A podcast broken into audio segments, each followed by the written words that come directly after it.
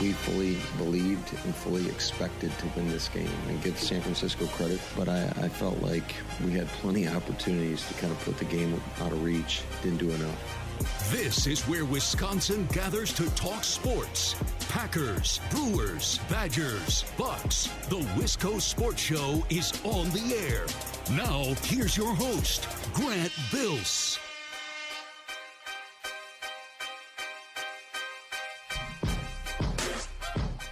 So Pete Bukowski's been dropping by our network. He's been making the rounds on Bill's show throughout the season. He's been on this show a couple of times post Thanksgiving, I'd say, uh, because our conversations have been great. And every time I brought Pete on, the team would only start to play better and better and better. So we've been checking in with him every other week, every couple of weeks. Uh, for especially the second half of this Packers season. And we had Peter Bukowski on earlier today with Bill to talk about the defensive coordinator search and you know some of these candidates because Pete's been you know researching and looking into all these guys and doing write ups at the Leap and talking about them all and Locked On Packers. And he joined Bill, I think, at 115.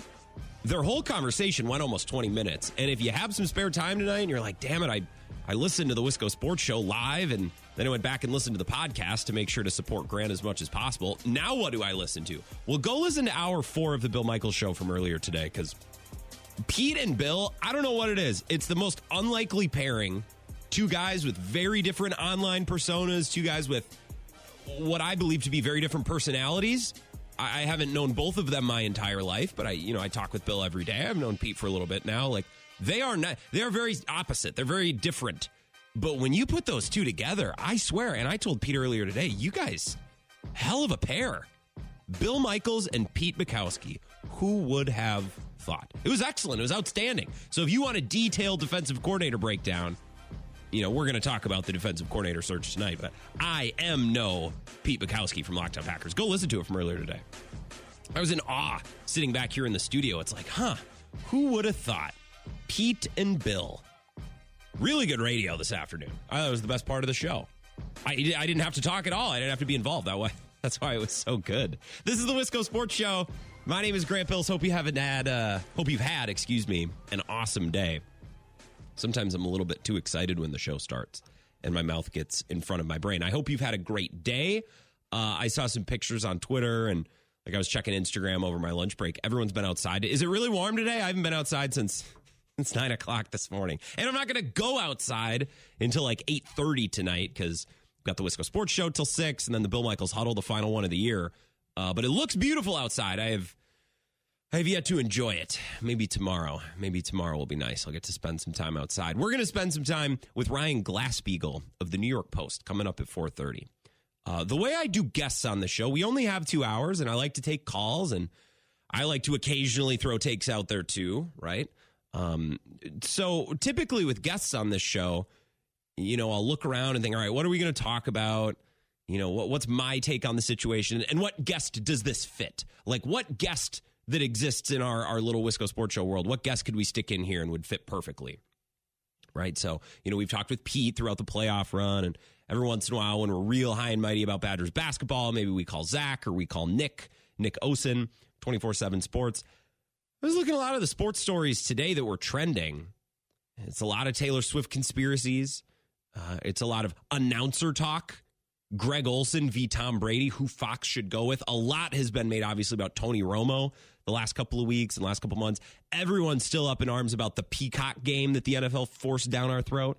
I'm like, these are all outstanding topics to talk with Ryan about. So he's going to join us about a half hour, 4.30. Ryan Glasspiegel, friend of show from the New York Post. I want to talk about the Packers defensive coordinator search and maybe just maybe a little bit of talk about the Bucks because they're in Portland tonight and Damian Lillard is making his return to Portland. Pretty cool story. And there was also a really good story put out in ESPN today from, and it's not a, a, author that I recognize. So my apologies to Jamal Collier. I quite literally was unfamiliar with his game. It's a good story, and I think shed some light on how Damian Lillard felt when this trade went down, and the logistics of the Damian Lillard trade being consummated between the Blazers and the Bucks really within a, a week before training camp. And it was a lot. And I think we underestimated what a shift that was in Damian Lillard's life, how many details with his family and with his living situation he had to figure out. Like, I didn't really know. So we might talk about that story at some point tonight. Maybe I'll share an excerpt or two because uh, I just thought, well, Damian Lillard, he's amped to be in Milwaukee. He gets to play with Giannis, play for a contender. How cool is this? Well, they are human beings, right? As we sometimes forget. Fan is short for fanatic, and sometimes we we get lost in that these guys have real lives and families and like they need to find a place to live. They sometimes need to move across the country at the drop of a hat, especially from Portland, which is very geographically isolated, right up there in the, the northwest corner of the country. So at some point tonight, I do want to talk about that because that story, I, I, I felt like maybe opened my eyes a little bit into what's been going on with Dame the last couple of months, and maybe give him a little more patience, a little more grace. Uh, and I could probably give him a little more patience because I think I've complained about Damian Lillard's performance. Uh, not all the time. It's not like I've hounded the guy, but I've certainly brought it up. So we'll probably talk about that in the second hour of the show. Hit me on Twitter at Wisco Grant. Take some calls probably towards five o'clock once we get done with Ryan. Uh, the first half hour of the show is pretty full. I want to start this morning. I woke up at like 6:57. I beat my alarm. Uh, it's a great way to start the day when you beat your alarm, spring out of bed, open Twitter naturally. And I see we have a new bombshell story about the New York Jets. I'm like, huh. Dianna Russini, Zach Rosenblatt, which is their beat reporter with the Jets. He's like the the uh, the Matt Schneidman variant on the East Coast in New York. They even look kind of similar, like younger, skinnier guys. I'm like, they they got one too. We got Schneidman, they got Rosenblatt, Dianna Russini, who's been very plugged in and has reported a lot surrounding the New York Jets this year, teaming up with Zach Rosenblatt. I started reading in bed, and I'm like, whoa, whoa, whoa, whoa, wait a minute, wait a minute. I'm not going to read this on my phone. All right, let me go make a cup of coffee. And by that, I mean grab a jug of cold brew out of the fridge because I'm too lazy to make coffee. Let me pour myself a glass of coffee, sit down, and read this on my laptop like a true professional. I saw a tweet the other day that was like, being a part of Generation Z means knowing that you can't send an important email on your phone. You need to pop open your laptop. Well, this is a serious email. Let me pop open my laptop. Same thing with a big sports story. It's like, oh, let me slow down. Let me get the big screen. Let me get the laptop and do some reading. The piece that came out this morning very exhaustive. Talked to like 30 sources in the organization. This was not a Rodgers hit piece. That's not the way that I read it. And I think a lot of people got really defensive right away. How, like, how can you rip Rodgers? He was hurt all year. No, no, no. I, I don't think that this was a Rodgers hit piece. That's not how it read to me at all. This story outlines how Robert Saleh, Joe Douglas, and Nathaniel Hackett are bad at their jobs. Like, Robert Saleh is not a good coach if this reporting is true, and I believe it to be true. Douglas as GM, maybe not the best. Nathaniel Hackett, we haven't really known the full story with him. He was great in Green Bay. He was terrible as a head coach, but sometimes great coordinators, great coaches just don't make it as a head coach. I think he sucks as an offensive coordinator too. After reading this story, so I, I want to read you some of these tidbits, especially the ones about Nathaniel Hackett. These are bizarre. And anytime I do any form of reading out loud on the show, we have our reading music that I like to play in the background. I think it gives us some good ambiance. I think this is nice. So this is from the story in the Athletic earlier today. Dianna Russini, Zach Rosenblatt. The Nathaniel Hackett parts of this story are the wildest. Let me read you a couple of. uh They're not paragraphs. I'd say they're more stanzas. So I'm going to read. Long before a litany of injuries on, along the offensive line, New York's talented defensive line consistently outplayed them in practice. Growing pains were expected in a new offense full of new personnel, but one coach said it was concerning how little urgency Hackett and his staff showed in trying to fix it, saying that he'd never seen a team watch less practice tape in training camp than the Jets did with Nathaniel Hackett. Okay, so that's one tidbit. I'm going to read you another. Hackett struggled to adjust the offense to the team's new reality. Many coaches and players described Hackett as lacking in attention to detail for most of the season, Hackett would meet with offensive line slash running game coordinator Keith Carter and passing game coordinator Todd Downing during the week, but wouldn't get together with the rest of the staff until the quote last minute of game prep. So he didn't pay attention to detail, and he didn't meet with most of his staff until what Friday, Saturday, until all the install and practice had been done. Weird. Another detail during games, Hackett struggled to make adjustments. Against the Dallas Cowboys in week two, Carter, Michael Carter, asked Hackett to give left tackle Duane Brown more help in blocking Cowboys star pass rusher Micah Parsons, according to team sources. But Hackett never adjusted, and Parsons dominated two sacks, four quarterback hits in a 30 to 10 loss. Nathaniel Hackett is such a weird figure in the NFL. He was so good. The Packers offense was so good in 2020, 2021 the year they lost to the Bucks. They were so good in the red zone. They had the gold zone thing. The vibes were so great.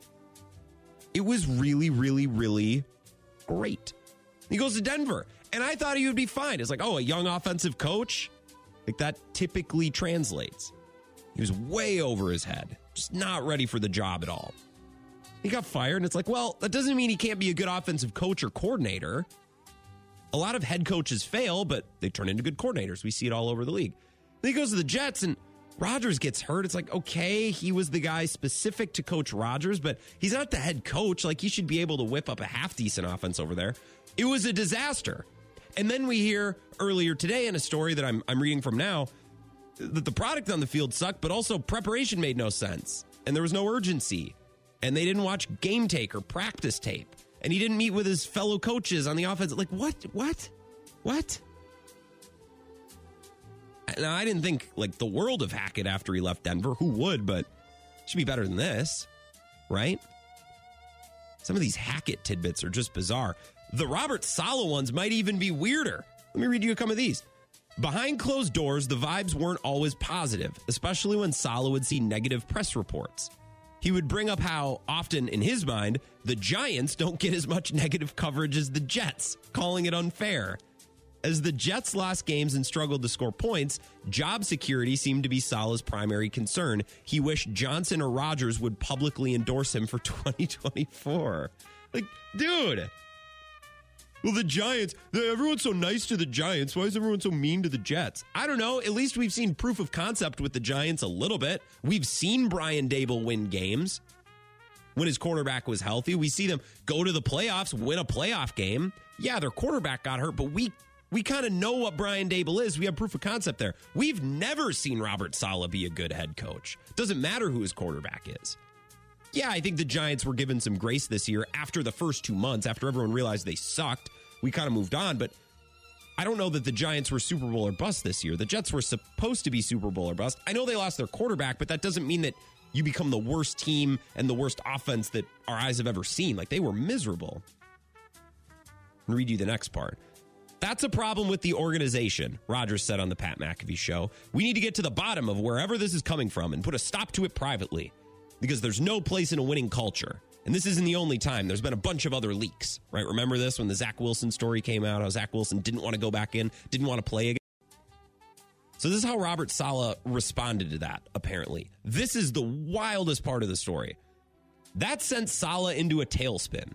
The coach held a meeting with his staff two days later when he asked the leaker to reveal himself, according to multiple people in attendance. Quote, if you come forward now, you won't get in trouble, he told them while threatening to take their cell phones. Staffers were bemused. I actually don't know what that means. Bemused by Saleh's obsession with the Wilson story and the reaction to it. I'm I want to know what bemused means. I feel like I should know that. Bemused definition. Marked by confusion or bewilderment, dazed. Okay. They were taken aback. Right? Use whatever words you want to. This is again not an Aaron Rodgers story to me. We've known Aaron Rodgers. We get his quirks. We get we get how Rodgers works. I don't think you could tell me anything about Aaron Rodgers in 2024 that would surprise me.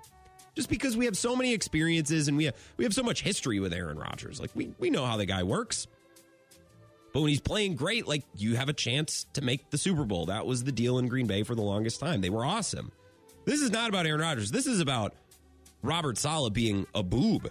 And Nathaniel Hackett not only being a bad coordinator, but he might also be lazy and he might not really pay attention to detail. It seems, it seems like that's an important trait for an offensive coordinator, especially an offensive coordinator who's running the offense. Like Saleh's not helping him. Matt LaFleur ran the offense and Nathaniel Hackett just kind of helped out under him. Not to say that he didn't play a role, but he was not the guy calling plays and the guy running and authoring the offense. Uh, this is wild. What an awesome way to start the day, by the way. What an, what an amazing way to start the day is like, oh, there's a big story written about a team that I don't really like. and it's all the things that they've done poorly and all and all these shocking reports that we didn't know before. Like what a great way to start the day. I wish an article like this would come out every day.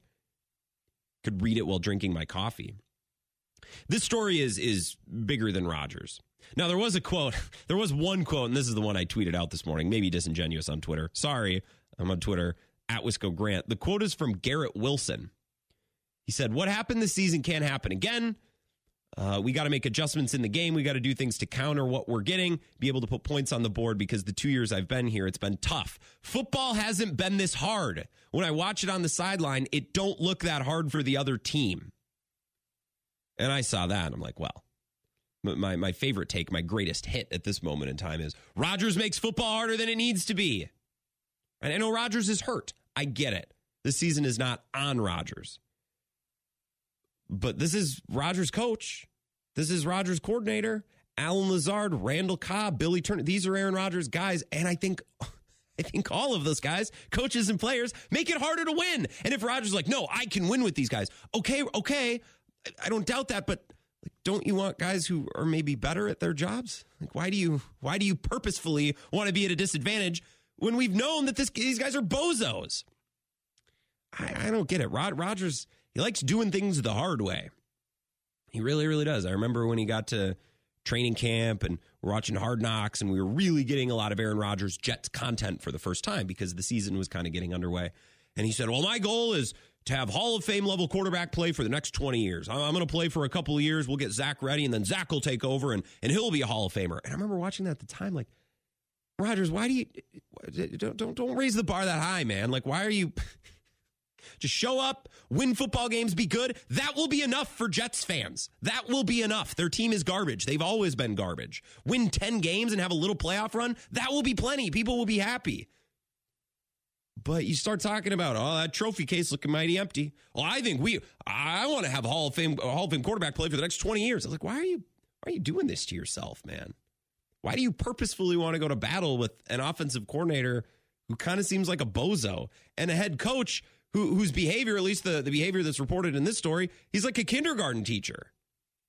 Or more specifically, I guess, a high school teacher. I'm I've been out of the kindergarten game a while, but I, I don't think kindergartners have smartphones. Maybe they do. Maybe they do. I, I don't know. I got my first smartphone in high school. I remember my high school physics teacher would get very bent out of shape if phones went off. Oh, God. It was scary. But I never got that because it's like, okay, my phone buzz, I'll mute it really quick, we move on. That's not that disruptive to a class.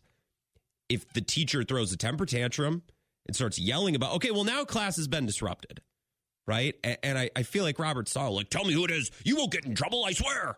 I'll take your phones away if you don't tell me. What, you, what, what, what are you going to do? Are you gonna you gonna deputize the security guards around MetLife Stadium, have them come in and confiscate phones? Like, come on. Why does Rodgers want to go to battle with all these guys? I don't get it. He's making it harder on himself. Don't make no sense. Doesn't make any sense at all. Ryan Glasspiegel coming up at 4:30. We can continue to talk about this next. Big news of the day: the Seattle Seahawks hired Mike Macdonald. So now he's coaching in a division with Sean McVay uh, Mike McDaniel in Florida. Why all these coaches are starting to sound and, and look the same. We'll talk about the big head coaching hire today. Only one opening remains, and I don't really know what the commanders are going to do. It seemed like they wanted Ben Johnson, and if not Ben Johnson, I kind of think they wanted Mike Macdonald, but Seattle snagged him. So we'll talk about the big hiring news of the day. Ryan Glasspiegel in a couple minutes. Wisco Sports Show back after this. This is the Wisco Sports Show with Grant Bills on the Wisconsin Sports Zone Radio Network.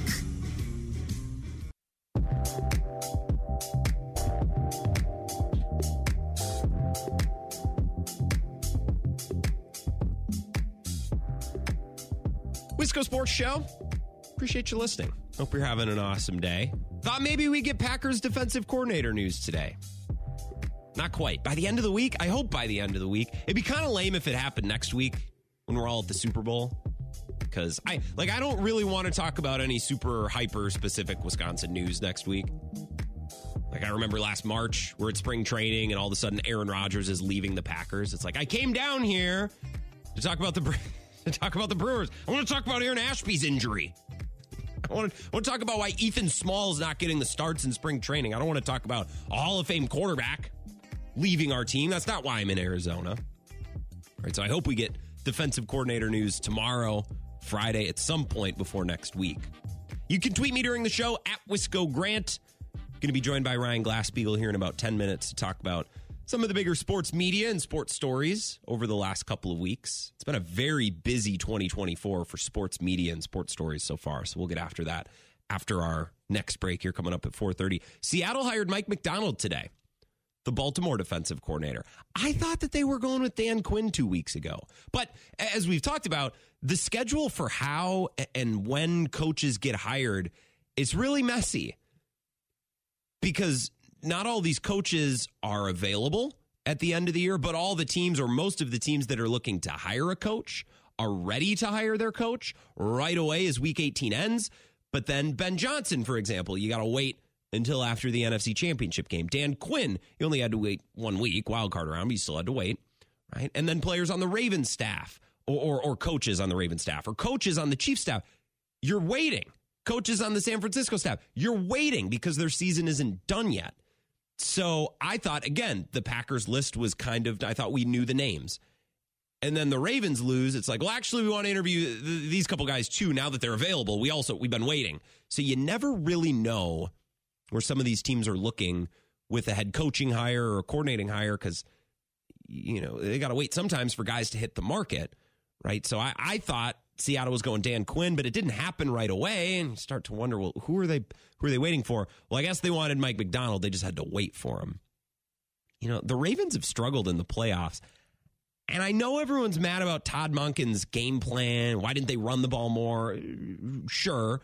I get that's a complaint. I think Lamar could have played better. I think the Ravens could have been a lot more buttoned up. I, I don't think the Ravens lost that game only because the game plan didn't include you know running plays. I think there were lots of reasons they lost, and we can go up and down the list. I I don't think the Ravens have lost in the playoffs because of coaching.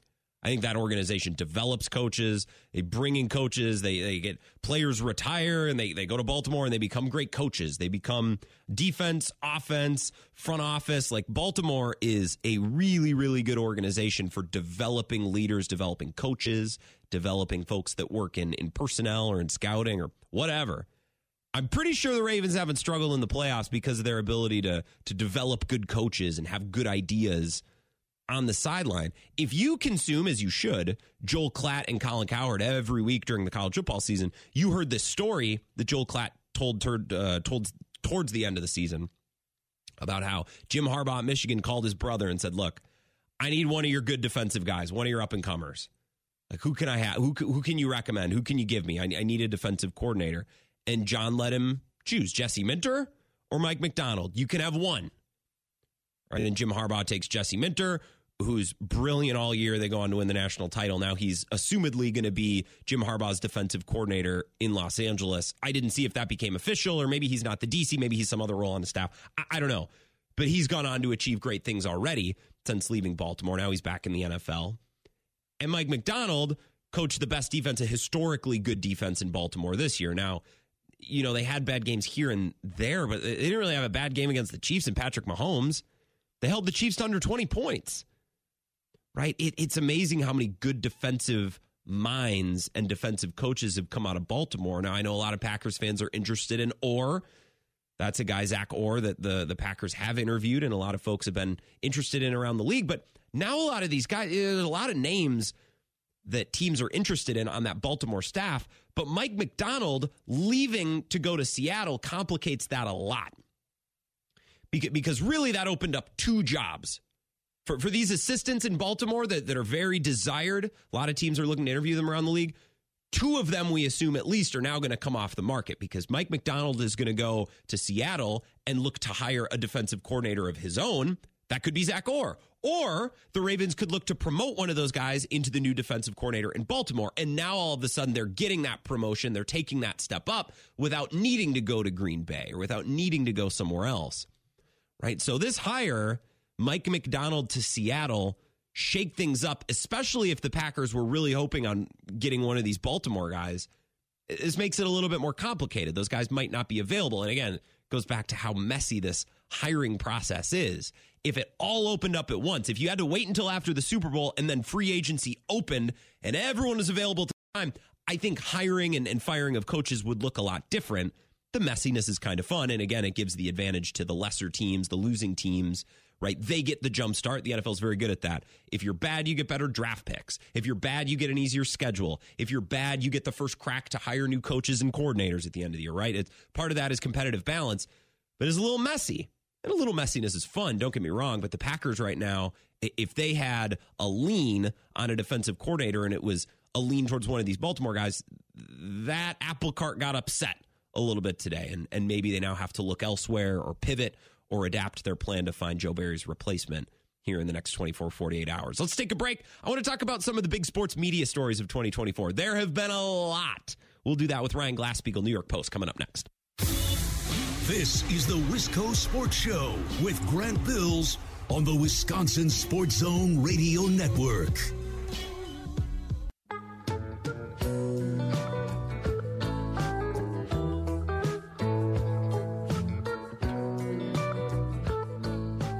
Wisco Sports Show. Take some calls as we get closer to five o'clock. I want to talk Bucks. They're in Portland tonight. Damian Lillard, cool homecoming. He's giving a extra special press conference. I, I think tonight is going to mean a lot more to Damian Lillard than I would have thought a couple of weeks ago. Pretty good story at ESPN this morning about how his time in Portland ended and what it was like for Dame. And I think we all underestimated how hard it was for him to leave because he requested a trade. We're like, hell yeah, he's happy to be in Milwaukee. Couldn't wait to get out of Portland. And I think there was a little bit more of a human side to it. So we'll talk about that as the show rolls along. Excited to take your phone calls. Who knows? Packers could hire a new defensive coordinator at any moment. But right now, Ryan Glasspiegel, New York Post, he's on Twitter at Sports Report. Ryan, it has been a hell of a 2024 for sports stories and sports media stories and media adjacent stories. This has been a hell of a year so far. I know, and it's been a hell of a year for sports media reporters. We have John Ourand um, moving from Sports Business Journal to Puck, and then my former colleague Andrew Marchand getting poached away by the Athletic. So um, never a dull moment on this beat. Never a dull moment. 2024 has been fun. Taylor Swift has gotten to the point where now I'm I'm entertained by it. The the first time she was at a game, I'm like, oh, this is gonna suck. And then I very quickly was like, it's actually fine. Like, don't be one of those curmudgeon guys that's anti Taylor Swift all year. But the last like two weeks, it's gotten bizarre. Like now we have conspiracy theories. I saw a tweet that claims she's a Pentagon operative, which is just hilarious. Like this is something you probably see a lot of, and you guys have written about at the Post. yeah, and, I mean, I, could you have imagined before this season if someone told you that she would go to like date any player and go to like twelve of his games? Because like yeah. think about what like happened before the season, where like the Eras tour was not just like selling out stadiums across the country; it was selling them out to the extent that like it would cost you like two grand for a nosebleed seat mm-hmm. behind the stage. Like we haven't seen any kind of artist like this in our lives. Um, like I don't know if there's been any in America since the Beatles. They weren't American, but I feel like there hasn't been this much demand for an artist since. Maybe Michael Jackson, but um, yeah, it's. I mean, no, she's not an operative or whatever. it's not rigged for them to win. I mean, like the the Ravens did the swag surf and then they never scored again. Yeah. This wasn't any type of like conspiracy. Like the Chiefs were better than them, um, and it was crazy because like the Chiefs looked like they were just going to get shellacked in the playoffs for much of the season, and that clearly didn't come to pass. Well, and the Chiefs are breaking people's brains a little bit. They're the new Patriots in that it seems like they make their own luck and they are inevitable. And you know you can come to come to terms with that any way you want if you don't like the Chiefs. But the, the wrong way to come to terms with that is not well they're rigging it for Taylor Swift. Like imagine if Tom Brady like they weren't rigging it for Gisele. The Patriots just never lost and they seemingly got all the breaks in all these games. The Chiefs are the new Patriots like that. Right. I mean, I think the you know I, football fans, we got to be careful not to be like soccer fans and you know questioning anybody who comes into the tent. We want yeah. the game to be as big and popular as possible, and it's good when things like this draw a casual audience into it because like they like especially if you're in the sports media these people become our potential audience it's a big trickle down effect and so um you know getting mad about it is wasted productivity because it's certainly not. It's just like the Chiefs. You're not going to stop it. This has been a big year for um, maybe non-football fans paying attention to football because I, I, I think of my sister right she watched the quarterback with Mahomes and Kirk Cousins and she's like I like Kirk and I like Mahomes and I remember talking to her it was right before the year started she's like so like she was asking me about Aaron Rodgers and all these quarterbacks so the quarterback show got a lot of people interested and my sister is also a big Taylor Swift fan and she's been watching some of these games and then she's texted me now during Packers game. she's like it's on at work like why can't they score touchdowns? So I, I think it's not just Taylor Swift. Like there's been a couple pieces of media over the last calendar year or so. I mean, even six months brought a lot of people and in. It, there's all these like TikToks of these people who like don't understand like the rules, like that yeah. touchback rule broke the Swifties' brains on Reddit. Um, and like it is the, the rules of football are so weird. I mean, yes. it's like if you're if the football goes over the pylon, you're inbounds, but if it's your hand, you're not inbounds. Like there's so many little nuances that we just take for granted that if you're parachuting in from the outside, none of it makes sense collectively. It's no doubt the funniest sport to try to explain to someone who's never watched sports because you just like rules just come up as you experience football. Yeah, it's like, but Grant, that's brutal. It's okay if it's like the Chiefs Ravens, and but if yeah. it's like a Packers playoff game and somebody from like Europe is watching with you and like asking for every little thing to be like explained, I, yeah. I feel like I've had that happen to me before where I'm like, uh, unsubscribe. Yeah, I need I need a drink. I can't I can't do this with you right now. Well, I wanted to ask you about the Peacock game because that's what we were outraged about before the Chiefs won a couple of games and are now in the Super Bowl. People were very upset. It was the most stream sporting event ever, mostly because they didn't they didn't give us any other choice. But I mean, they can claim that record. It is true. For those who think maybe that this is the beginning of the end, it's like soon it'll all be pay per view. What would you say? What's your Peacock take for those who were really upset by it?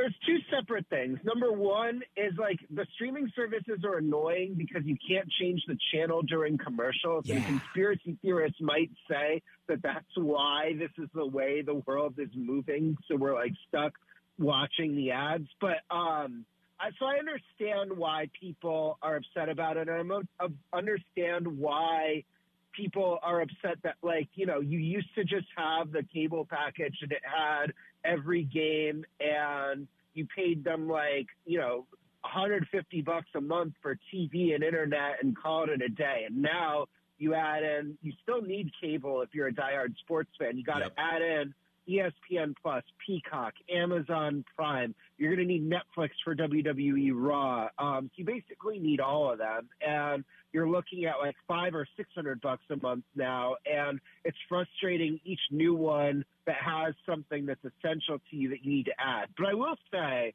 Peacock's pretty good. Um, I was like an early adopter to it because every WWE Network subscriber became subscribed to Peacock when they moved um, what they call their premium live events, which used to be called pay-per-views like WrestleMania and the Royal Rumble mm-hmm. over there. So I've been on Peacock from the beginning. They've got a lot of like good like scripted entertainment. Like they've got the whole SNL and Office and Parks and Rec and Yellowstone Archives and a bunch of movies and it's only six bucks a month. So it's not like HBO Max and Netflix, which are up to 20. So if you separate, like, okay, I get it, everybody being annoying about having to add more streaming and switching off the cable.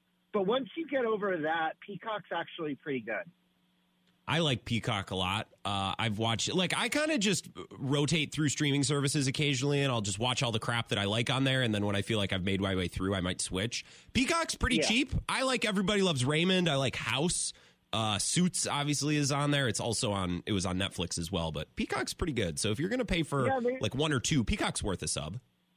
Yeah, and plus the people who have canceled cable, you can get all of the Sunday night football games mm-hmm. on there all of like the um, the Big Ten football games that air on NBC, plus some exclusive ones, and all the Olympics. And so, just like you know, Peacock bore the brunt of it because they were went first. But I guarantee you, you know, the NFL we call it the Shield. They were a shield for the NBA, who in their next TV deal is almost certainly going to have streaming yes. exclusive playoff games whether that's on ESPN Plus or Amazon Prime or Peacock or all of the above. Uh, this genie's not going back into the bottle. I hate this. It's like whenever the Brewers are on Apple TV, we got to talk about it for a That's week, the, and everyone's that's the pissed. one where I drew the line. That's the only one that I don't have in our household. We have Paramount Plus, we have Netflix, we have HBO Max, we pay for cable, we have Amazon Prime. The only one where I'm like, this is where I draw the line. That at a Apple. boy. Have you seen Severance? Did you find a way to watch Severance? No. Oh, well, I, we don't have to waste time on it. Would recommend. It's very. I get it from a family friend. I don't pay for Apple TV, but find a way. That's uh, one of my favorite shows. We're here with Ryan Glasspiegel, New York Post. So they're really going to give Tom Brady Greg Olsen's spot, huh? That's we're really trending that way.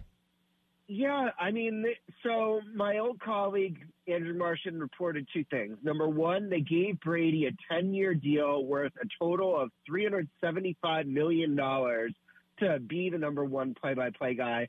And this was before they promoted Olsen into the job for the last two years, and Olsen has just been spectacular. He's good. And so it, it's like on some levels, it's like a good problem for Fox to have where you and I are both like big Joe Buck and Troy Aikman guys. I think yeah. that booth, which started at Fox, and the Burkhardt Olsen are one and two in some order, and they're above. Um, I think Tirico and Collinsworth, who are above uh, Romo and Nantz, and so you know it's kind of a good problem that you go from having this great color commentator to the um, inarguably the greatest player of all time, although Mahomes might challenge Brady for that supremacy by the time it's all said and done. But right now, Brady's the most accomplished. And I think he'll probably also be pretty good at it um, because he's really competitive. And, you know, Yeah. all the reports say that he's been, like, you know, doing the work. And that's like a lot of what this job is, is preparation. And so Reps. they are really going to do it unless he comes back again. And I'm never going to rule out that he's going to return because he could, like, if Mahomes wins this week, all of a sudden he's got three Super Bowls. Brady might want to, like, try to stop him from getting another one. Like, so, uh, like, who knows? Because he said, you know, he said, oh, I'm staying retired. But then he had this, like, Instagram post that said, oh, well, I was going to come back, but then they threw me a retirement party, so I didn't. So until he's like 60, I'm not going to believe that he's done forever. And so that's the only way that he wouldn't go into the booth at this point. That's funny. You know, do you think the complaints about Tony Romo and Jim Nantz have?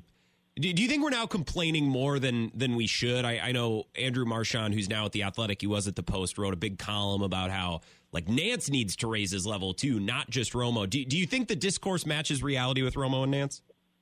Yeah, um, I, I don't think that they like each other, and I don't think that Romo, as I was saying about Brady, is like a big preparer. I think that he he wants to just show up the day before and get hightail it out of there right um, after the game, and it doesn't feel like he's watching a ton of film. It's like you know, um, we we always hear about like Kyler Murray, or in the past we've heard this about Lamar Jackson, where like it trickles out that they're not studying enough. That's what you also hear about Romo in these like inside sports media circles. Now he's like made a lot of money and he wants to golf and he wants to spend time with his family. I don't like golf, but I want to spend a lot of time with my family too. So on a human level, you can understand it, especially since he's locked into a 10 year guaranteed deal. But, you know, they, they're not, um, they, they don't feel like a top guy booth.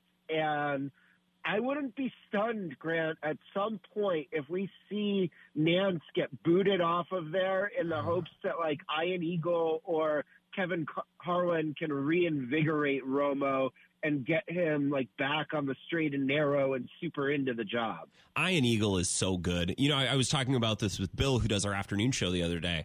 Um, like Ian Eagle and Kevin Harlan, when I'm driving around on the weekend and I need to check in on these games in the car, like they are outstanding. I think you have to be outstanding to do it on the radio, right? Because you you're the only you are the voice. There's there's no watching along with the video component like on TV. But I, I really like Ian Eagle. I don't know that that's totally fair to Jim Nantz, but I also don't know that Nantz is amazing. I think he's I think he's fine. So I, I don't know. That's I don't think he tough. loves football. Like the, the Sure. you can tell um, who who does and doesn't, and um, you know, golf is his first love, and that's fine. But he's calling games that like a sixth of the country are watching, and so um, you know you'd, you'd probably rather have somebody like you know that's the thing is right now Eagle and Harlan are better at it than he is, and Yeah. so uh, it's I I don't know about for next year, but. I, if I were him, I'd be starting to prepare for life after this gig. Yeah, interesting. Well, when you put it that way, a sixth of the country. Yeah, I guess it's a, I guess it's an important job. I guess it's one that you you got to get right. Lastly, I I saw our, our fellas with Dead and Co. They announced the Sphere today. I don't think I can hack it financially. Um, I guess we haven't seen ticket prices yet. But what did you think about that news when you saw it today? Before I let you go. I think I think we'll be able to get into that building for three hundred bucks or so. So if I, I think it I think it's doable for one night. Interesting. I don't know. I might be out on destination concerts because I what I've found is like when I when I invest time and I take time off and I like put everything into going to a show. The show is the thing. This four days and I took off work and like the show has to be good. And if the show isn't amazing, i, I feel like I've wasted. I it's a mental thing that I need Yeah, to this, fix. This one you got to do. Everybody who's been in that building says that it's a transformational Oh, experience. Now, here's what I'm interested in, Grant. Do we think that they're going to let the deadheads smoke joints inside that building?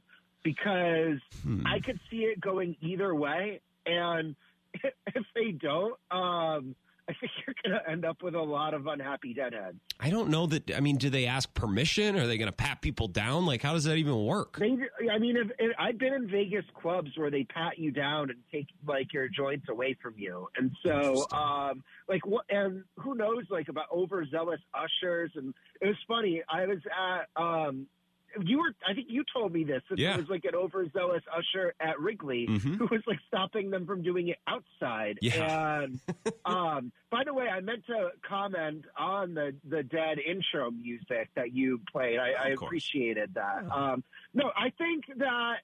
we- I think we gotta try and do it, and it's going to be harder for me than it is for you because I have three kids, five and under, in my house, Ew. and I have to tell my wife I want to go to Las Vegas for a Grateful Dead concert. Um, she doesn't she doesn't know the difference between Grateful Dead and Dead and Co. That's So fine. um, eh, I I think it's borderline essential. Damn it. I always tell myself I can't swing it. Oh, a PlayStation Five? No, I'm out. No, I bought a PS5. I'm gonna, I'm gonna go. Just say it's for work. You got to cover it. Or is she a little smarter? Is she wizened up to that? No, I it's it's not for work. That I I have to what I don't I don't stretch the truth. Like I'm going to Sure. um, I'm not going to the NBA All Star game, but I'm going to an event before it, and that's work, and that's justifiable. Um, Okay. the Grateful Dead is I have to beg and borrow and promise favors and um, just pray. I, I have to like wait until she's in the right mood to make the ask. Is really man. the key component. You're a smart man. I just learned a lot about uh, about being the man of the house and a family, and and how you need to occasionally sneak away for things and how to play your cards. So I appreciate that. That was a great way to wrap up our conversation. Ryan, I kept you too long. Thank you. Have an awesome night. I'm sure we'll talk again soon down the line. Thank you for having me. Thanks, Grant. Yeah, Ryan Glasspiegel, New York Post. Damn it! Do I have to go?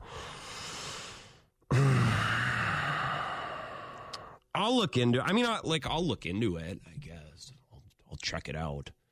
I just I don't know. They were done at Wrigley, and I'm like, all right, we did it three or four years in a row. I'm good on Co now, and mm, I could watch it at home, comfort of my own living room.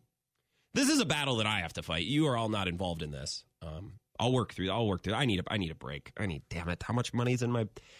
How much money's in my bank account? I'll go look. All right, we're back in three minutes.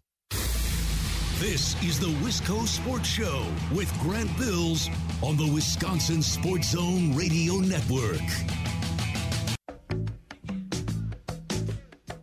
Wisco Sports Show wrapping up hour number one. We thank Ryan Glasspiegel. If you don't follow him on Twitter, follow him Sports Report. Let's give him the Bills bump. Thank him for joining the show, talking about sports and sports media. A lot of good stories so far in 2024. Let's take a call here before we take a break at 5 o'clock. 608 321 1670. Wisco Sports Show. Who's this? Oh man, Grant, you put me on the spot. Matt Well, Cross Plains. A little bit, Matt and Cross Plains. We got about a minute and a half. What are you thinking tonight? What's up?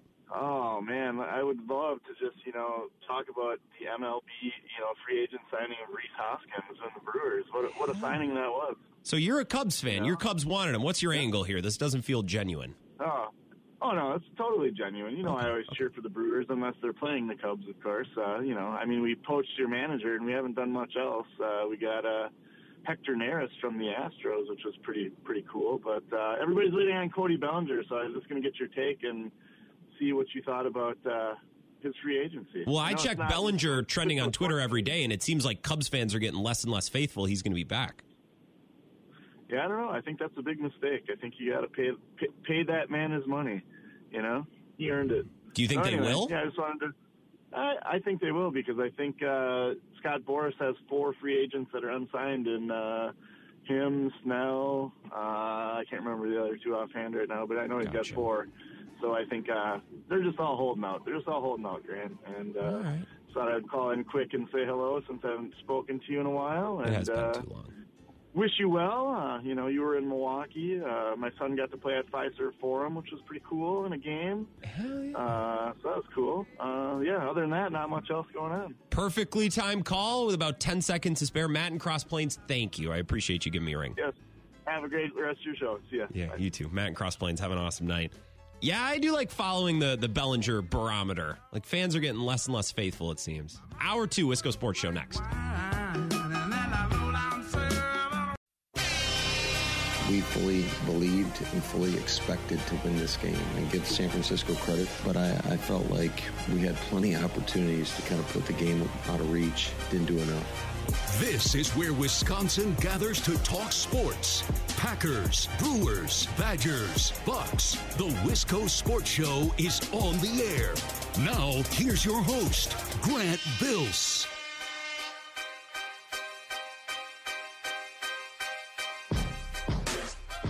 I check my bank account. Uh, I can do it.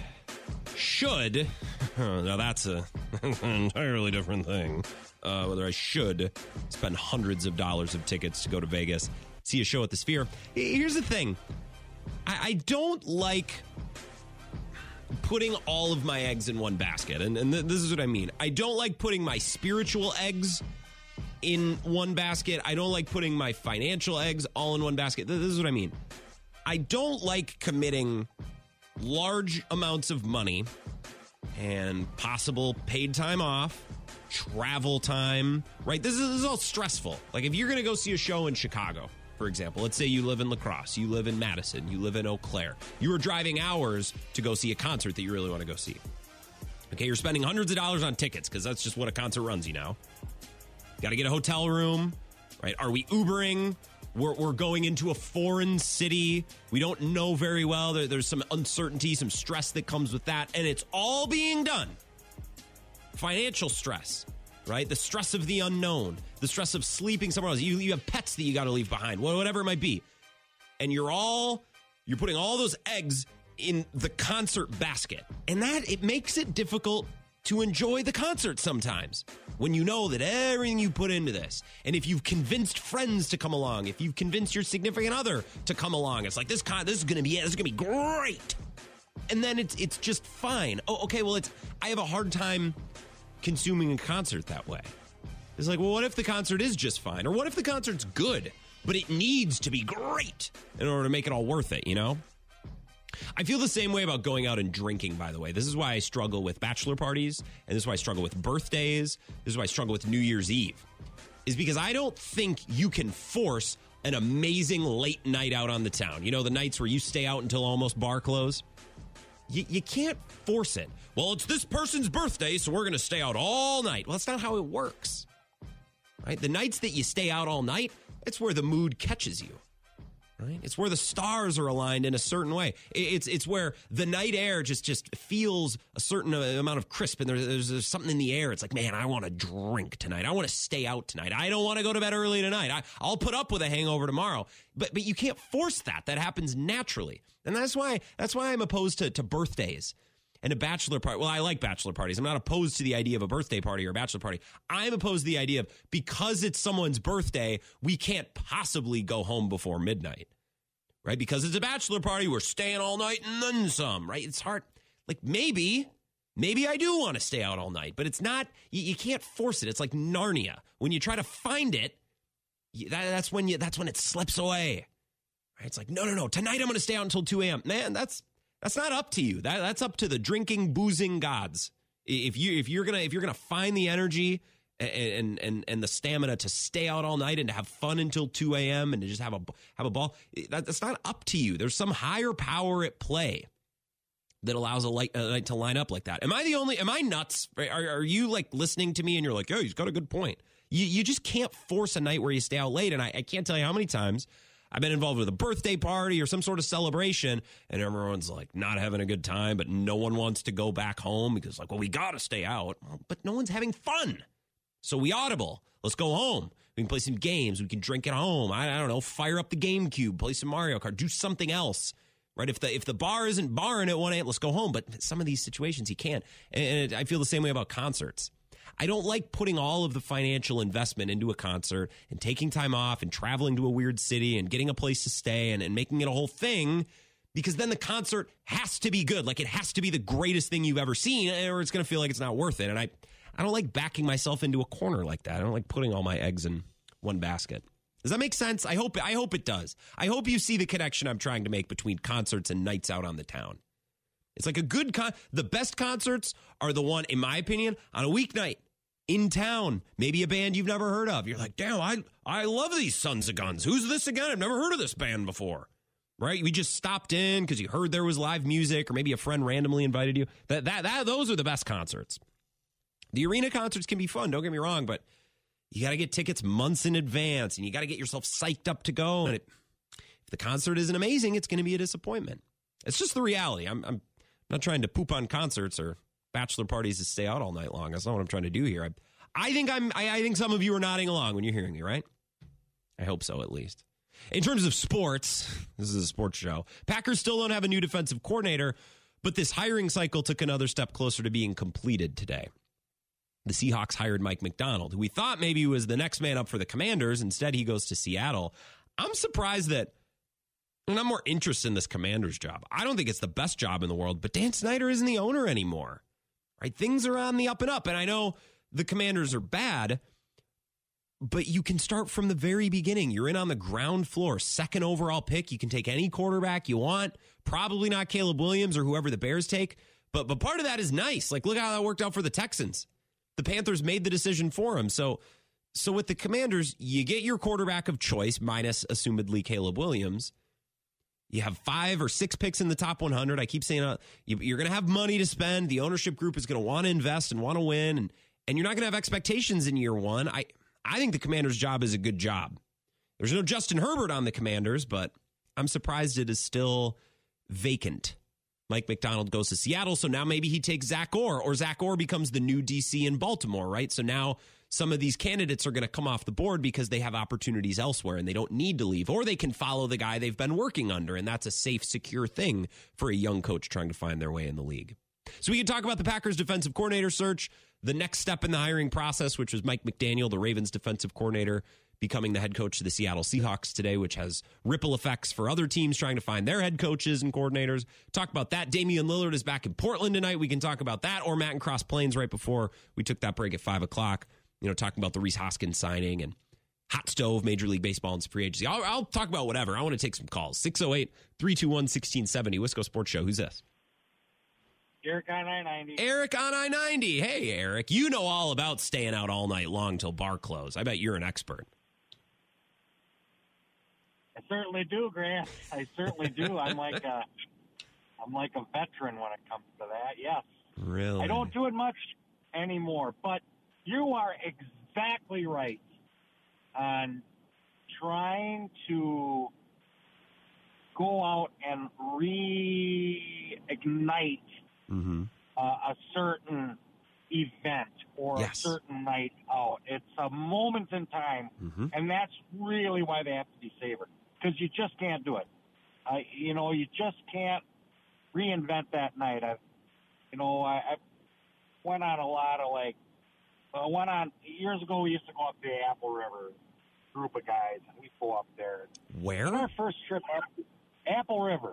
Should I know where that is, or is that a really small town? It's right up by Hudson, Hudson, Wisconsin. It's oh. a river where you go float in a you go float in the inner tubes for the day. Okay. All right, and you, you just do a fold, All right, and we went up there one year, ran into these Canadian chicks, and I mean, it was just, you know, a night to remember. Okay. Mm-hmm.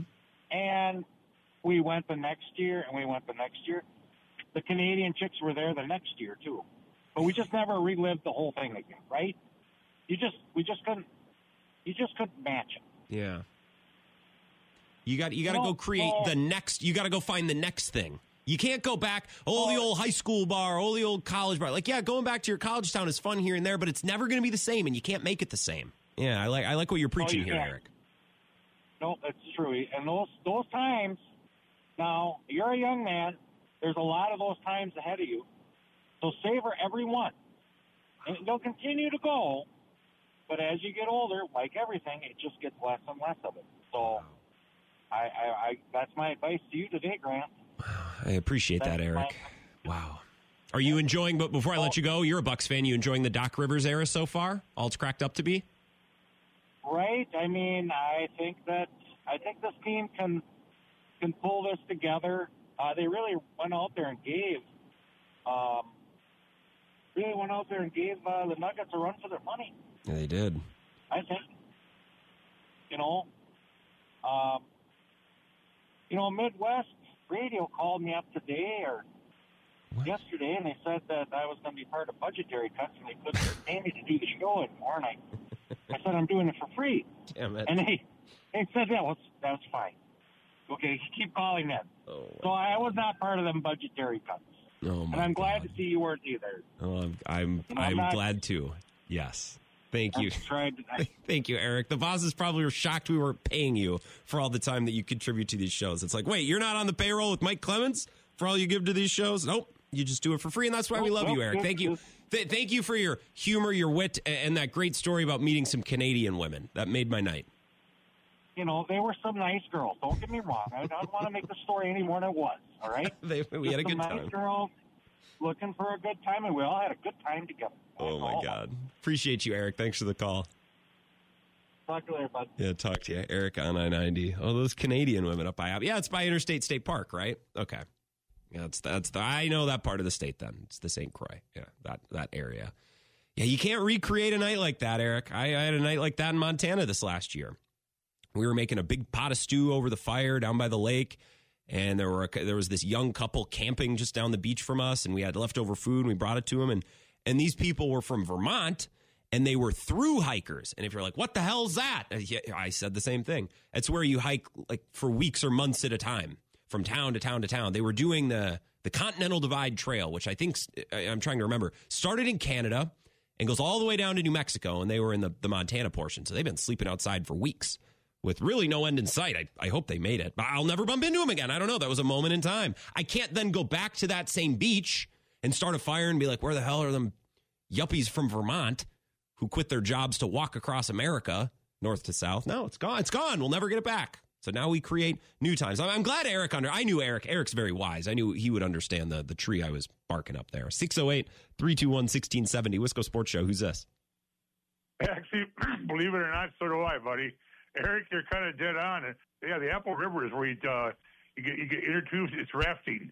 You raft out. It's it's uh, what's the word? It's yeah, tubing. You go down this long, long, long river. Um, right outside of Madison here, down in Albany, has the Sugar River, oh. where in the summertime a lot. I mean, this place is just crazy. Where you get up to the top of the river, Sugar River, and you just raft. You tie your rafts together, and you just float on down the river, you know, miles and miles, and they come pick you up. Wow. So I did that uh, in my hometown of Menomonie. We tubed down the Red Cedar River out down to Downsville. Yep. Uh, and the one time I did it, the last time I did it, we forgot the car keys to the pickup car at the drop off car, and we had to walk back on the trail. I think it was, I think we realized a little bit more than halfway. So it was probably yep. like close miles barefoot. It was a great time. Can't believe I haven't done yep. it since. And a lot of people lose their phones, but no, you know, excuse me yeah, you're right. It's funny you're, you're describing all that, just trying to make things happen with your friends and organizing events, and you can't relive it. God, ain't that the truth? I've been doing that for all my life. You, you try to re, you know organize things with guys and six months out, nine months out. You think you got everything done. The day comes, man. You're all excited, man. You get to the airport. You fly in. Hey, how's everybody doing, man? And hell, by the next day you want to go home. Yeah. Eh, yep. Yeah. So it's it's. But one thing Eric did say, as you know, the, the experiences you do now, yeah, you you'll have them look back on you. We just had it two weekends ago.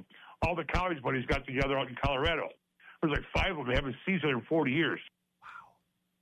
Wow. So, you know, but it's, but it's like a year to plan. Yeah. So you're thinking, yeah, man, this is going to be great, man. Five guys, we're all got the hotels, and I don't know, you get out there, and we're all we're all in our 60s, and it was fun. Like I said, it was fun for. But then the next day, it's like, uh, okay, and home by Sunday, I'm going, all right. But yeah, it's a sa- savor, especially with me, you know, with my stage four cancer. So anything I do now, these guys wanted to get together because they knew they'd never see me again. So they, they, all, they all wanted to reincarnate back in the 18, 19 year old days. And, and you're right, up to two in the morning, you can't plan that. It's either it either it happens or it doesn't happen. Yeah, so yeah I can't believe you, can't believe you and I, man, for the first time. I was supposed to call you. Well, I mean, what what a wuss! You can't hang with the big boys, but yeah, you're you're actually right, man. When you you spend all that money, and then it's kind of a disappointment. It's kind yeah. of a disappointment, and you're wondering. You ever get to the thing where you spend all the money, right? You're at the concert, and you're having a blast. You stop and go, what the hell did I do? Just I just spent like seven hundred bucks. How many what songs? I, I, have I have never been to a concert. This is this is true. I think of most people. I have never been the best concerts I've ever been to in my life. I still thought probably 25 minutes from the end. It's like, oh, I wonder how many songs are left. I, I always want to leave. Yes. It doesn't matter. It could be the best show I've ever seen. And I'm like, yes. but they could yes. they could wrap it up anytime. Like, yeah, this is great. I'm, I'm, ready. yes. It, it, it, and you plan it, it took you six months to plan it. Or, or, or a sporting event, you know, I, I always wanted to go, you know, go to a you know, Cubs playoff game. So we, we went down there in Game Six and sat outside the stadium. You know, in the, the um, when they won, the, out in the um, out, what's it? That's, Wrigley Field. We were in the streets. Yeah, you know, I mean, you're all excited, the anticipation, man. You're down there, you're walking. It's the top of the ninth. They win, and it's like, it's like okay, I, let's go home. Yeah, yeah. Sometimes. So yeah, but, but you had me until you're cooking stew on a beach. Then I'm going, oh my! God. We were God. making but, it was know, over a fire. We had cut vegetables and meat. That's as manly. No, no, no, no. You're, yeah, that's, a, that's no, a miss. No, no, it is. No, it is. So on a good note for once, you and I. Uh, but yeah, but the bottom line, like Gary said, uh, that'd be the one advice I give. If you're going to do something, savor it because you're going to think about it 30 years from now, 40 years from now, and and uh, that, that, that's why we all got together. Mm-hmm. So you know, we say we say goodbye to everybody, and uh, that was it because they're never going to see me again. And you go back to real life, and you're like, ah, I kind of miss my apartment, kind of miss my recliner. Yeah, and it's, yeah, I was, yeah, I was, it's, I was in the Dells on Saturday night, and seven hours into it, I go, I want to go home. So my general manager drove all the way up there to get me because I wanted to go home. I had fun with the guys, you know, my customers. I had a blast with them. I mean, they, they were a hoot for seven hours. Then all of a sudden, they wanted to go to Chubby's. Then I'm too old, and I want to go home. Yeah, well, and you again, we talked about it. It's it's a bad value for you to go to a strip club. You don't get your money's worth. No, God, no. But anyway, I just said nothing about sports. I just had to call in and uh, chime in and to totally agree. But no, never take it. Uh, I, I tell my customers, never take it for granted because mm-hmm. it may be the last time. And so, if yourself, you got something to do it, do it. Never take it for granted. Appreciate you, Dave. Thanks for the call. Yep, and there he goes, not saying goodbye. I thought maybe that was one of our more wholesome conversations. Uh, relating to concerts, the, the only concert that I have on the books for the well, I have one in I have one in April in Milwaukee, but the the only grand scale concert I think I want to see. I mentioned this yesterday. I do want to see Hozier at um, Breese Stevens Field, the Steve. I swear to God, I I said that first, and we're going to get that to catch on. And in a couple of years, everyone in Madison is going to refer to Breese Stevens Field as the Steve. It just need need a little bit of time, but I'm telling you right now, at the beginning of 2024, I've been calling it that for a year. I that's that started. I know I try. What did I try to gatekeep the other day? The the um what what oh the Greg Marcus thing, which I also kind of think that I started. I'll never be able to prove it. This I'll be able to prove. When people are calling it the Steve, now the Hozier concert's on a Friday night. It's in the summer. It's outside. That that might be as close as we can get to a true. Now it's going to cost a little money for a ticket. That's not a problem. No traveling, no work the next day, no PTO. That that could be. But but here again, I'm hyping it up, and, and it's going to find a way to disappoint. This is, this is what we're talking about. Maybe this applies to defensive coordinators too. It's like, man, we're gonna we're gonna get one of these defensive coordinators, young guy, lots of energy, and then he'll be fine. But because we hyped him up so much, we'll still be disappointed. This is this is a really grim show. This is a really pessimistic approach. Maybe you just shouldn't get excited about things. Maybe you shouldn't plan things, don't get excited about things. You take life as it comes to you and you just enjoy the, the things that you should enjoy. And then and then you never have a chance to be disappointed. I, I mean, that's maybe that's the lesson to be learned. One more call, then we'll take a break. 608 321 1670, Wisco Sports Show. Who's this? Hey, Grant, the old Clemhead. Hey, Clemhead. You probably have some wisdom to add into this. Oh, God. You know what? Never go out with a bunch of guys. Me and a bunch of guys, when our ship left uh, Long Beach and the shipyards were going to, heading towards San Diego, where our permanent station was, we said, well, let's go out with a bang. Let's go to the Petty Officers Club and drink till we can't walk. So we all went over to the Petty Officers Club and we drank so much. I don't know. It's been, you know, I don't know if I ever drank that much before. And ended up with my friend Julio face down on the table. Ugh. And we had a, a mountainous pyramid of beer cans on our table. And this chief petty officer, or this first class petty officer came over and started screaming at us because he's, cause he's sleeping. So what? He's asleep. He's not causing any trouble. Knocks our pyramid over, gets in our face, and I got in his face. We started doing some chest bumping, and I we I screamed at him and dropped every f bomb I could think of, and we walked. you know we planned this. This was a bad idea. We planned this drunk, and we I walked out the door, and six uh, shore patrolmen jumped me, and they put two sets of handcuffs on me, oh. put me across the hood of the car. I spent the night in the brig, and I had to poop, and the toilet's out in the open in the middle of the cell. And I talk about humiliating. I said, no, I'm never planning a, a fall fall down drunk again ever. That's, I'm going to let it happen organically. I'm not going to do this ever. well, and that's that's the problem. Like I have all these buddies, you know, we'll have a weekend or we'll have some, you know, some event on the books. We're like, we're going to get so drunk, and then I have like four yeah. beers. I'm like, I don't know that I want to be throwing up tonight and hungover to like I don't know. You can't for you can't plan it. You just got to let it happen. Yep. It wasn't the right time for you, and this was uh, a bad time because we our ship pulled out, and I never I'd never been on the on the ship when it was moving before, and I burped and I burped and I burped. And I, yeah, it was miserable. So it was not worth it. Hey, can I can, can, I break some news to you right now, Clemhead Mike? Uh, I bet you it's about DC. We have a new defensive coordinator, uh, Jeff. I knew it. Jeff Hafley, who was the head coach of Boston College.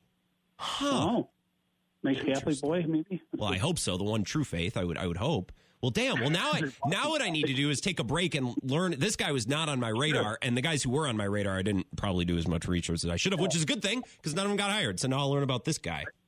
I just want to make one quick comment. I, after seeing you on Bill's show on uh, was it Monday or Tuesday? Shoot, I'm having a. Uh, they, you got on. You got a lot of camera time, and uh, I, I posted on the chat. I said, "Oh, now a little something for the ladies." Have you ever seen the movie The Curious Case of Benjamin Button? Yes. Button? Yes, I have. Well, I swear to God, Grant, you look like you're younger now than you were in the other videos I've seen you in. well, I got a good night's sleep last night. I think that went a yeah. long way. I, have been trying to go to bed earlier so I can be my best for Bill first thing at ten o'clock yeah. in the morning. I think it's paying off. I, I think I, I think I look better. I do. Yeah. So I said I posted yeah a little something for the ladies if people thought that was pretty good. So. yeah, I'm the sex appeal. That's why Bill keeps me around. I got to run. I got to take a break and learn okay. about this guy, Clemhead. Thanks you for the call. All right. Thank you. Bye. Yeah, have a good one. Clemhead Mike. All right, here's the sitch.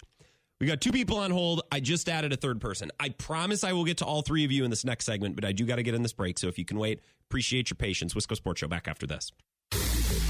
This is the Wisco Sports Show with Grant Bills on the Wisconsin Sports Zone Radio Network.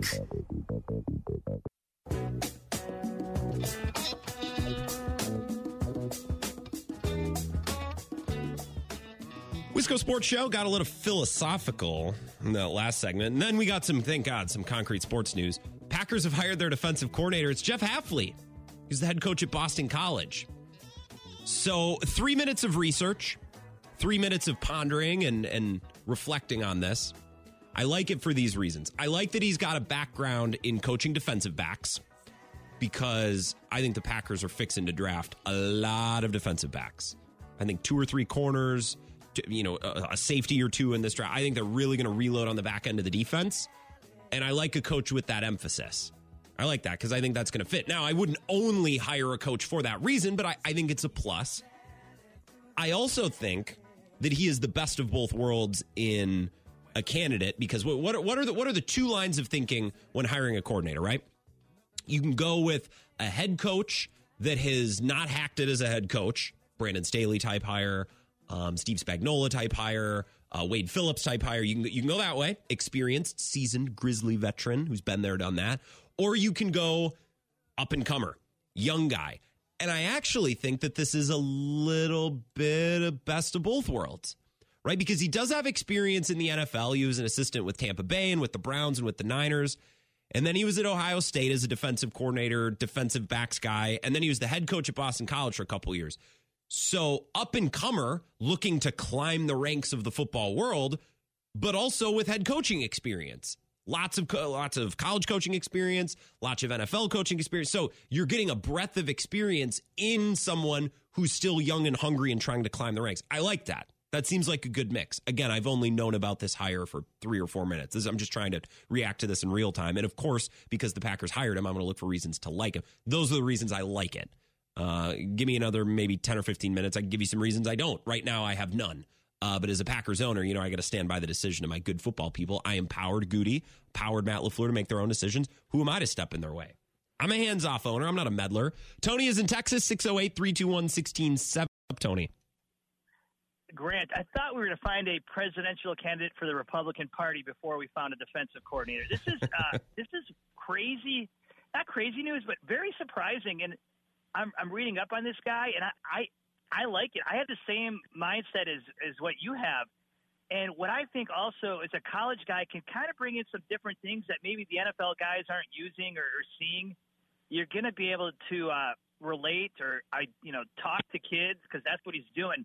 Uh, I wonder if the guy is getting out of college football for the wrong reasons, though. That'd be something I'd, I'd I'd ponder, like maybe the NIL and all that stuff. But well, do you think that's a bad reason to leave college football? I just think that he doesn't want to do all that I crap. I don't anymore. think it's a bad reason to leave, but it, it's a bad reason for college football. College football should be like we're losing good coaches because this is a mess. Right. But that's not a Jeff Hafley or a Packers problem. No, but I, you know, just my my initial reaction is the same reaction you're having right now. The best of both worlds. I I, I find it outside the box, but actually inside the box, if that makes sense. So yeah, I, I like it. I, I, but I am curious why they didn't hire some of the other guys that they interviewed. And I know the Macdonald hiring in Seattle might there might be a trickle down effect.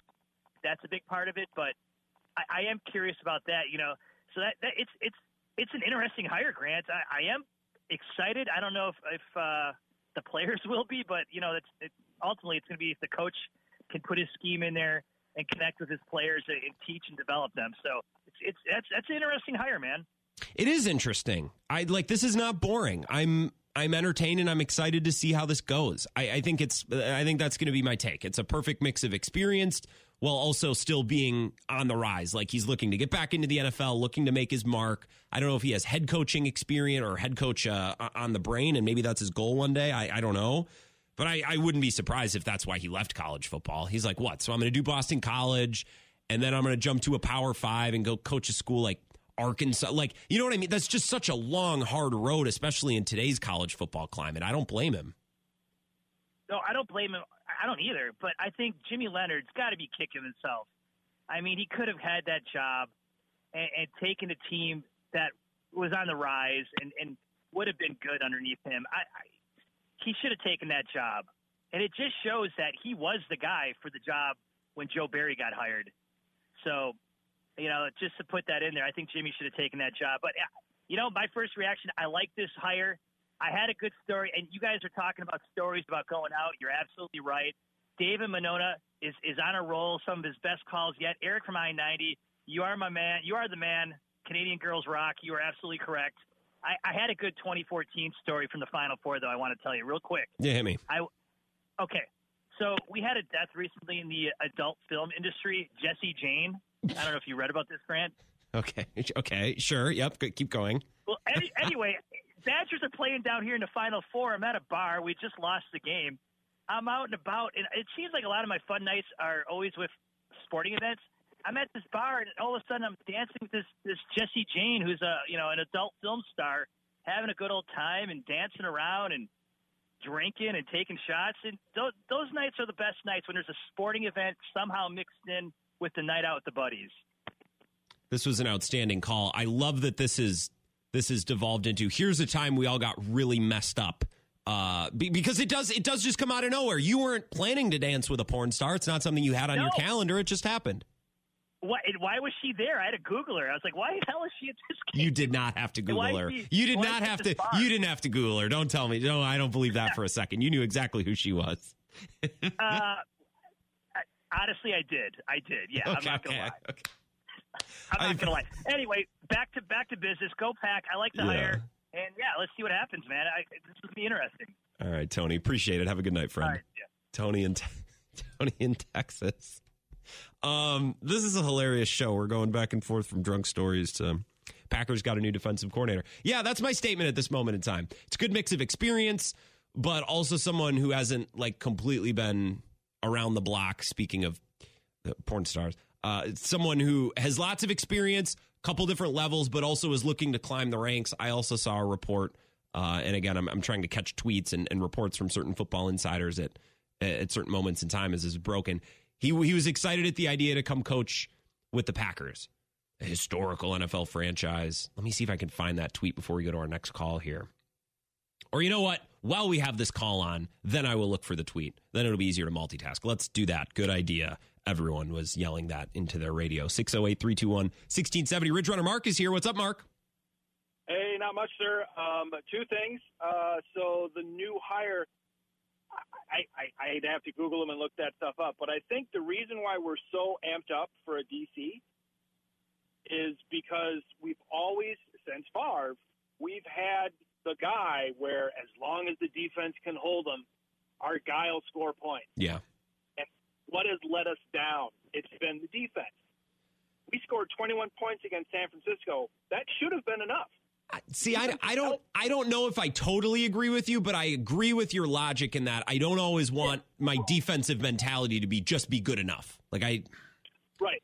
I right. get where you're saying. they coming need from. to be better. Yeah, they they need, and we're so fixated on that because we don't have to worry about the offense. And we had it again this year. Towards the end, they were like, we don't have to worry about the offense. They scored 48 points against Dallas. We just need the defense to play good. Uh, and you know, if we're talking drunk stories, I got a good one for you. Hit me. Um, so I call this the country kitchen story because I have several, but this is the country kitchen story. I don't know, it wasn't there when you were going to college in La Crosse, but there was a country kitchen down on King Street near downtown, so it was oh. like perfect drunk trap. Yeah, I was going to say King Street sounds like the place the country kitchen would be. With respect to King Street, I had a buddy lived on King Street. It's a it's a great little yeah. corner of downtown, but that's where the country kitchen would go. Yes. Yeah. So it was adventure night we had decided this early on. I wasn't driving myself home, so I'm like, ah, I can have a few more drinks. Crash at a buddy's house downtown, and I normally keep track of how many drinks I have. Clearly, I did not. We're doing snake bites, Southern Comforts and Cokes, rum and Cokes. It's all good. Oh, I love rum and Cokes. We get hungry. So naturally, let's walk to Country Kitchen. We walk to Country Kitchen. I sit down. I order everybody's favorite: two eggs, hash browns, toast. Took a bite of egg. Took a bite of toast. Took a bite of hash browns yeah, I'm done. Pulled my five bucks out, set it down on the table, and said, gentlemen, I'm going to go hang out outside. I'm done. Sitting outside by the entrance. Closest friend there at the time, he comes out. He's going to be a good friend and watch over me. You're going to be okay. You're going to be okay, Ridge Runner. And uh, I'm sitting there, and I'm like, oh, man, I just don't want to throw up. Yeah, I get it, man. It's all right. You'll be fine. Okay. Half hour later, our ride comes out. All right, Mark, time to move. And I go, oh, moving's a bad idea. Lean over hurl on the sidewalk near the entrance. Uh. Two people walk by while I'm doing that. I look up at them and go, "Welcome to Country Kitchen. Enjoy your meal." I don't. That was very witty by you in the moment. Well done. I'll give you credit. Yeah. Uh, I don't know if I would have gone into the country kitchen at that moment in time. I think I might have kept walking. oh my god. Yeah, it was mostly booze. There wasn't a lot of food there. Uh, uh. But yeah, you know, and you can't capture that you you can't have an adventure night that's exactly the same. You can't have that like just like you're saying. You got to go out and, and do something new and different. I've been going mm. golfing in the spring with my brother and a bunch of buddies every year for the last 20 years. We don't try to recapture anything. No. We go to new places. We go to new golf courses. and we just hang out. And Good for you. Weird stuff always happens. Fun stuff always happens, and we don't try to recreate it. Recreate it. So I get where you're coming from. This is outstanding. I appreciate you, Mark. I'm going to take one more call. Thanks for the call and the story. right on. Take care, man. I feel like I know the patch of sidewalk that his ass the rope on. See, that's the thing. Many times have I prepared for a weekend with friends and been like, I'm going to get so drunk on Saturday, I'm going to throw up on the river. I've never thrown up. I've never, I've never called my shot like that. It's never gone that way. I, I also, it was just an example. I've never thrown up on a river, but nights have gone south in the way that Ridge Runner Mark is describing, but it's never premeditated. It's never planned. Can't do it. This is why I struggle with making big plans, going to big concerts. And by the way, Jeremy and Scotty Yelwan on Twitter, who might be the biggest day one of this show, five, six years ago, I'm talking about, giving me flack for saying, I look, I have gone to concerts, the best concerts I've ever gone to, and ever no one can deny this. We've all been there where we're like, yeah, this is awesome, but also like anytime they want to wrap it up, I'm I'm good. I'm good to go home. Concert's great, but like uh, I'm already thinking about traffic. Uh, I, and I'll just be honest about it. One more call, then we'll take our break. 608 321 1670 Wisco Sports Show. Who's this? This is uh, Gabe's hey, Gabe's. from La Crosse. How's it going? Good. Uh, Ridge Runner, great points on the defense. I totally agree. Um, last week, you you know you did your back and forth with Vagabond John, and uh, I agree with him as much as you do in most cases. You know, I, I was the first. You know, I you know not first obviously, but during the Carolina game, I was like, oh, he's got to go. He's got to go. And then afterwards, then I seen these young players start to get it. I mean, Dallas was a great example. Mm-hmm. Between Prescott and CeeDee Lamb, they were like, "What are these guys doing? This is not, you know." And I was thinking these young guys are get it. I would have kept them, but this is, I, you know, you don't you don't like to go on Joe Barry or, or whatever. My warning to Packer fans is, if if the scheme has changed, and I played football for ten years, if the scheme has changed, you know, you you have to give this guy some slack. You know, it might take six games for them to catch on. Yeah, you know, so because they're young. Maybe. Well, well, they're not. Depending on how this offseason goes, I don't know that they are that young. I think they might be young on the back end next year because I because yeah. I'm envisioning this draft. I think the first round pick is a crapshoot because I think that's how Gutey handles oh. his first round pick. We're going to go best available player, tools the edge rusher, corner we really like, the tackle. And then in rounds two, three, four, where they have all these extra picks, I think they start to look to address needs. And that's where I think they'll pick a safety or two, a corner or two. And I like the idea of someone who has a background in, in working with defensive backs taking over a defense like that. They might be back on the young end and young on the back end, but I don't know that about the defensive front. And I'll tell you right now, I.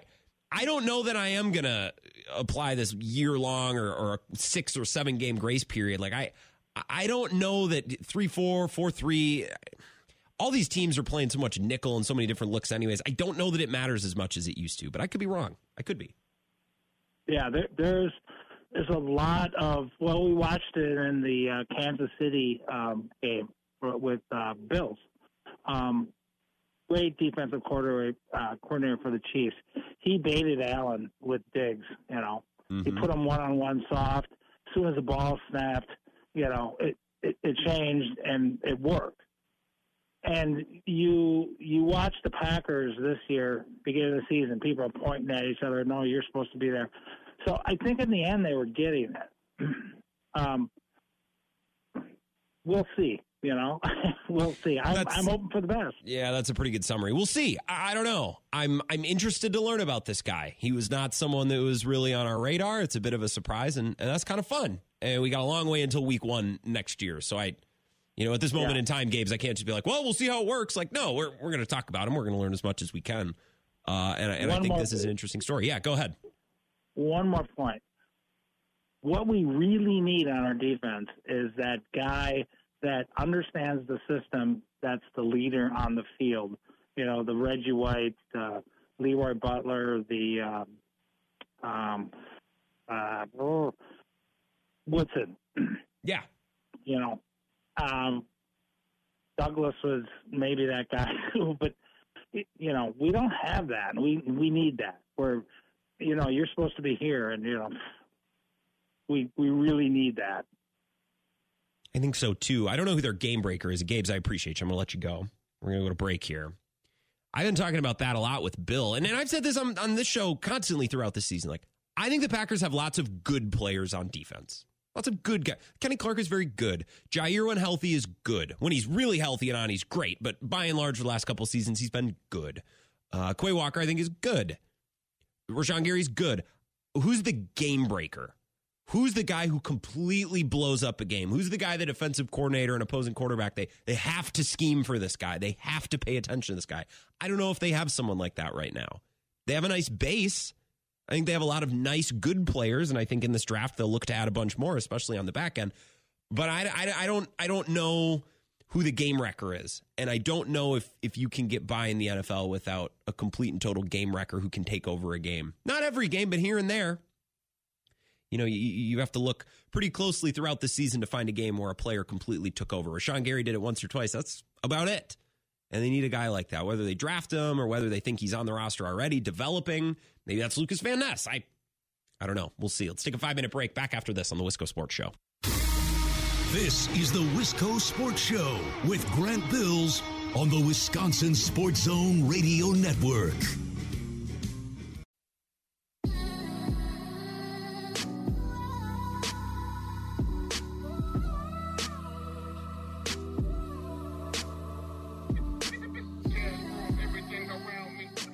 Wisco Sports Show. Hey, everybody. Ben Kenny's mad on Twitter.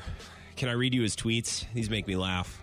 So, so Pete Thamel or Pete Thamel, he covers college football for ESPN, one of their, their big time newsbreakers and reporters. So he tweeted out some quotes from Jeff Hafley's camp. Tweeted, quote, he wants to go coach football again in a league that's all about football. College coaching has become fundraising, NIL, and recruiting your own team and transfers. There's no time to coach football anymore. So that was the report. And that's like Tony and I immediately thought that one on the air. It's like, well, no wonder. I'd leave college football right now, too. Ben Kenny quotes tweets this and says, because the guy chose the Boston College job. This is like Deion stirring up all the crap when they were 2 0 and then wondering why the team had such a large spotlight. This is code for, quote, I sucked at the job and it's easier to progress as an NFL DC than it will be when I get fired. It's the easiest post firing interview note ever. Nah, the NILs and the portal made it tough. Wasn't the game I used to love.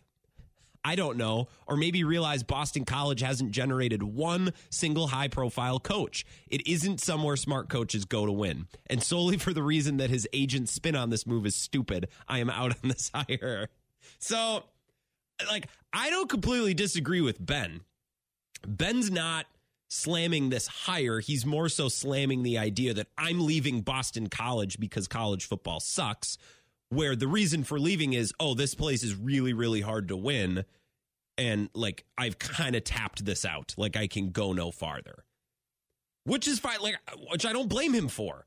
You know what I mean? It's the same reason that um Lance Leipold probably left Buffalo, right? It's the same. Like you can only succeed at such a level at some of these schools. Maybe Kalen DeBoer thought the same of Washington. I don't know. They were right there in a national championship game. Like I, I, I don't know. I don't know.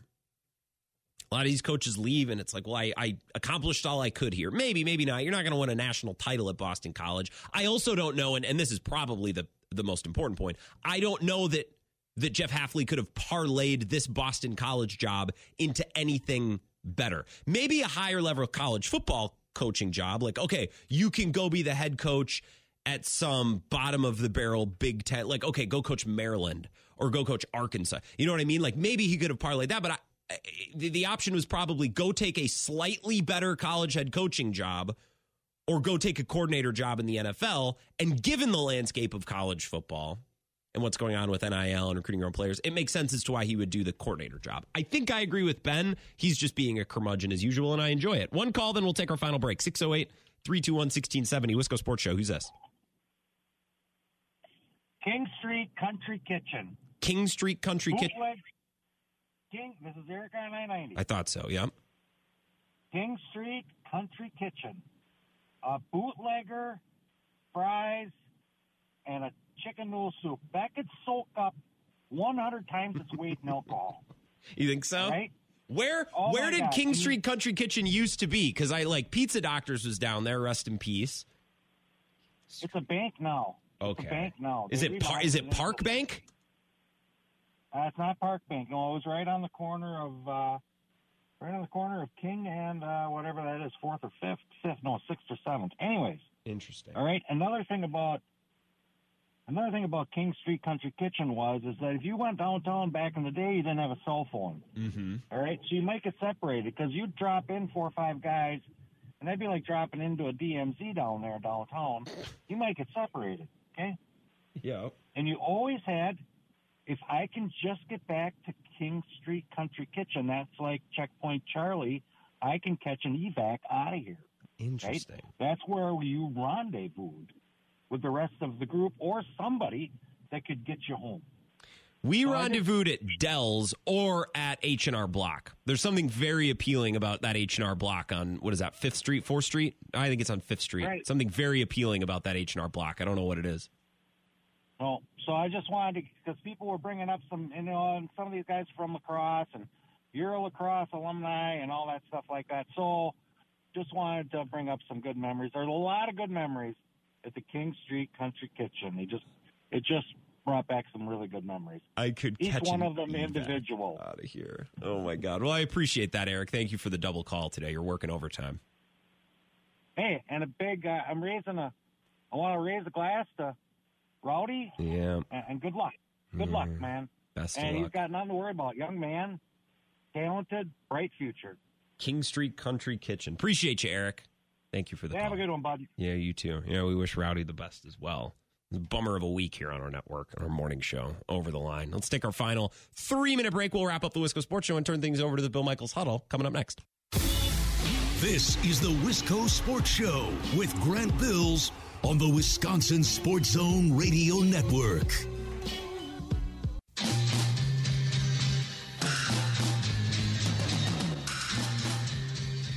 Wrapping up the Wisco Sports Show, Bill Michaels Huddle just minutes away, and oh, this might be the best Bill Michaels Huddle of the year. It'll be the last one, might be the best because we can talk about a new defensive coordinator. Jeff Hafley, who was around the NFL for a long time, was at Ohio State, last at Boston College, but was on Robert Saleh's staff with the 49ers, right? There's some connections there.